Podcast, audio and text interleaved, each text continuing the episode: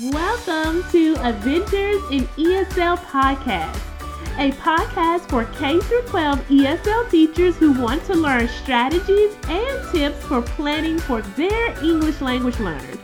I am Millie and I will be your host on this ESL adventure.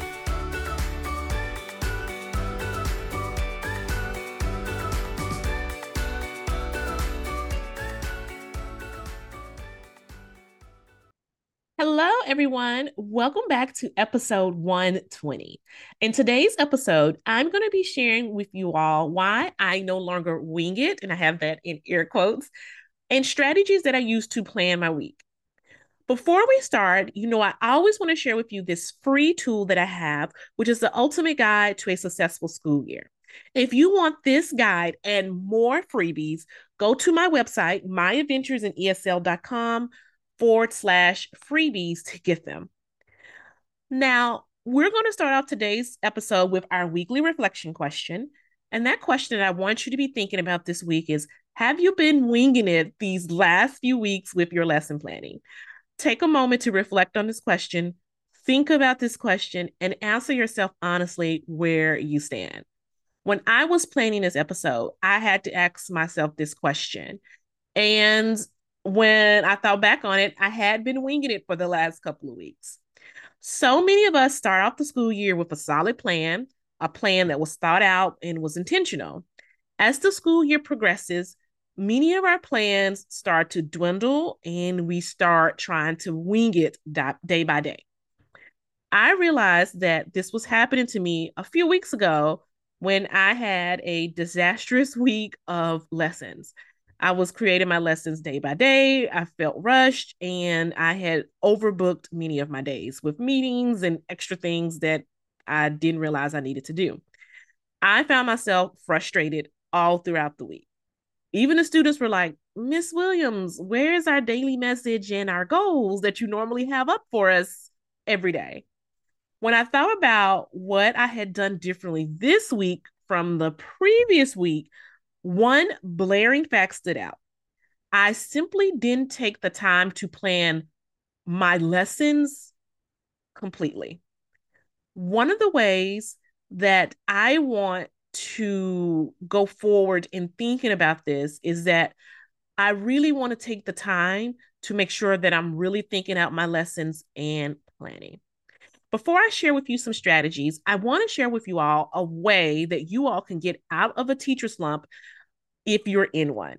And one of the ways to do that is to have an engaging curriculum. Plus, having an engaging curriculum gets extra points if it's already to you, already for you to print and go. That is one of the reasons why I created the Close Read Club. With the Close Read Club, you get monthly lessons with detailed lesson plans and activities, all for one monthly low price.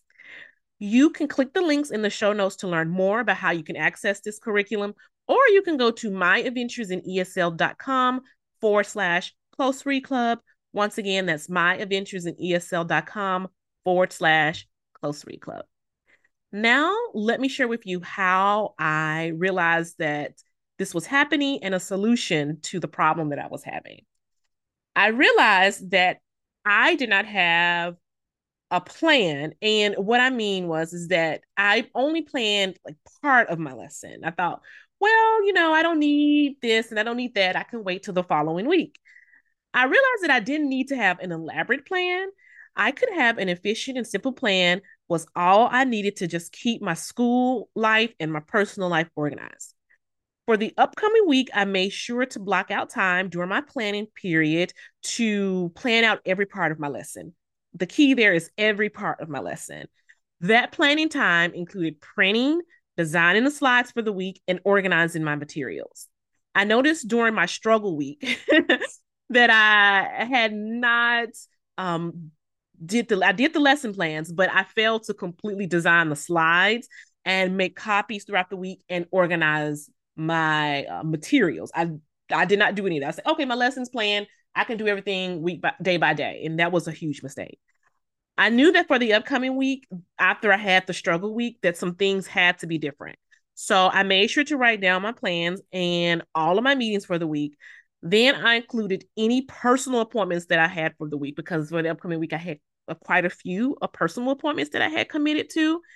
And what also helped me was color coding my week to give me a visual overview of what activities I had to plan. So like when I first when I first glanced at it, I can say, oh, this is a personal appointment, this is a school appointment. Like, you know, I need this is my planning time. And I did that by color coding it just to give me a visual.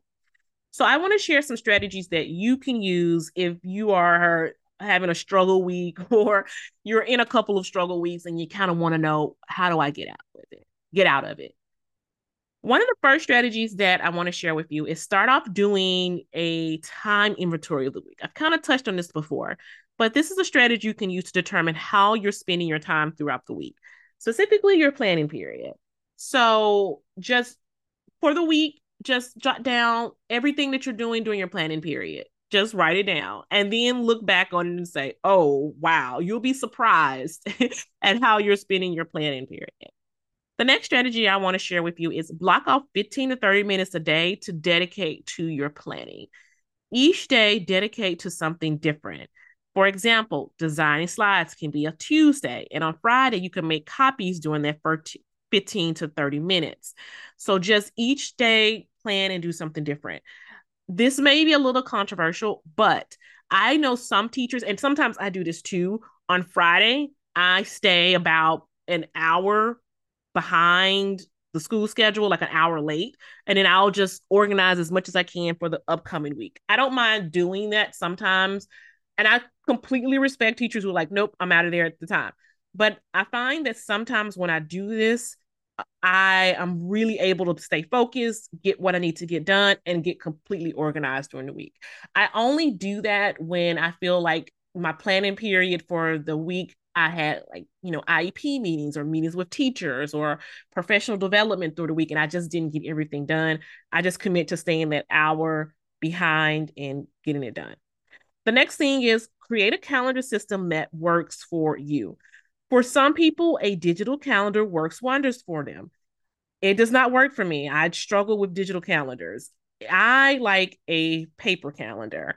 There is just something about writing it down that reinforces in my brain that you have this coming up.